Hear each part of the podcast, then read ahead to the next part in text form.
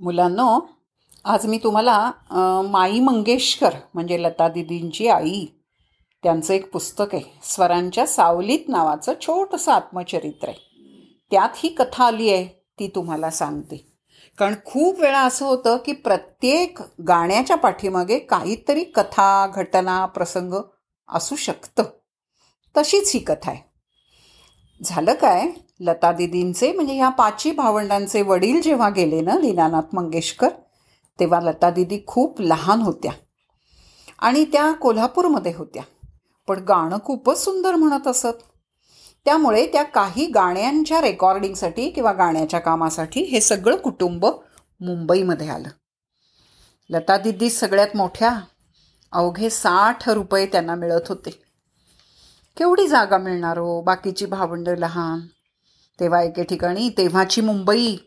अशा ठिकाणी त्या राहिल्या की खोल्या होत्या लागून एकच खोली. आणि बागेर आपली दर्जाला काय म्हणूया असं कट्टा म्हणून होता लांबसलग कट्टा होता फरशी घातलेला फरस बंद आणि तिथे माई राहत असत या पाचवी मुलांना घेऊन. सगळ्यात मोठ्या लता दिदी सोळा सतरा वर्षाच्या. आणि बाकी सगळे लहान. आणि ही राहत असताना त्या तिथे बाहेरच्या दरवंडीवर झोपायच्या मुलं. तर मुली होत्या सगळ्या. हा लहान हृदयनाथ सॉरी मी लहान हृदयनाथ म्हणते पण ते सुद्धा लहान होते. आणि अशी ती झोपत असत.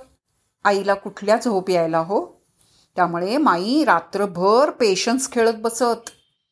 आणि जाग्या राहत असत. कारण आज झोपायला जागाच नव्हती. आणि राशा त्या रागत असताना एक दिवस असं झालं की तिथे एक झाड होतं झाडी होती फरसबंदी होती तेव्हाची मुंबई होती आत्ताची नाही. आणि तशी ती मुलं झोपलेली असताना एक त्या भागातला दादा आत्ता तुम्हाला कळेल दादा म्हणजे काय गुंड. तो दादा धावत धावत आला आणि तिथल्या चिंचेच्या झाडावर चढून बसला. माईंनी बघितलं. माईंनी बघितलं पण माई काहीच बोलल्या नाहीत. माई पेशन्स खेळत राहिल्या. म्हणजे पत्ते खेळत राहिल्या जागं राहण्यासाठी. तेवढ्यात पोलीस आले पाठोपाठ. आणि पोलीस आल्याबरोबर म्हणले बाई आत्ता तिथून माणूस केला तुम्ही पाहिलात का हो? माईंनी पाहिलं होतं की नाही? माई नाही. नाही हो मी नाही पाहिलं काही. तो माणूस ऐकतोय वरून. पोलीस जेव्हा तिथून गेले तेव्हा तो खाली आला. आणि तेव्हा तो त्यांना म्हणला की बाई तुम्ही मला पाहिलंत. पण तुम्ही नाही सांगितलं. कसं काय? तेव्हा त्या म्हणल्या अरे माझ्या पदरामध्ये ह्या चार मुली आहेत. तुझ्याशी वाकडेपणा घेऊन मी काय करू? म्हणून मी तुझ्याशी वाकडेपणा नाही घेतला. म्हणून मी बोलले नाही. अशी ही कथा म्हणजे हे ऐकलंय म्हणतर. तो म्हटला ताई काळजी करू नका. उद्यापासून या माझ्या बहिणी झाल्या. त्यांच्या केसालाही धक्का लावू नका. लागणार नाही तुम्ही बिनघोर झोपा. माई झोपल्या की नाही मला माहिती नाही. पण ही घटना आपल्या शांताबाई शेळक्यांशी बोलत असताना माई असं म्हणल्या काय सांगू शांता तुला? इतक्या संकटातनं मी ह्या लहान मुलांना मोठं करताना गेले ग. अनेक गोष्टी झाल्या.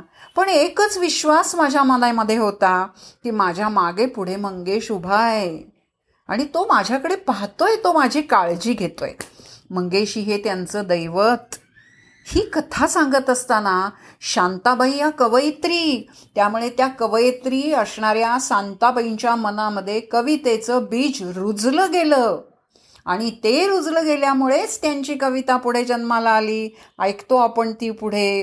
पुढे उभा मंगेश मागे उभा मंगेश माझ्याकडे देव माझा पाहतो आहे. कुठल्याही कवितेच्या पाठीमागे अशी जन्मकथा असू शकते. हे मला शिकवताना लक्षात आल्यामुळे ही गोष्ट तुम्हाला सांगाविषयी वाटली की खरंच किती अनुभव किती कष्टातनं किती ह्याच्यातनं कुठे गेली ही फॅमिली स्वरांचं राज्य करणारी स्वरांवर राज्य करणारी त्यांना वंदन करते.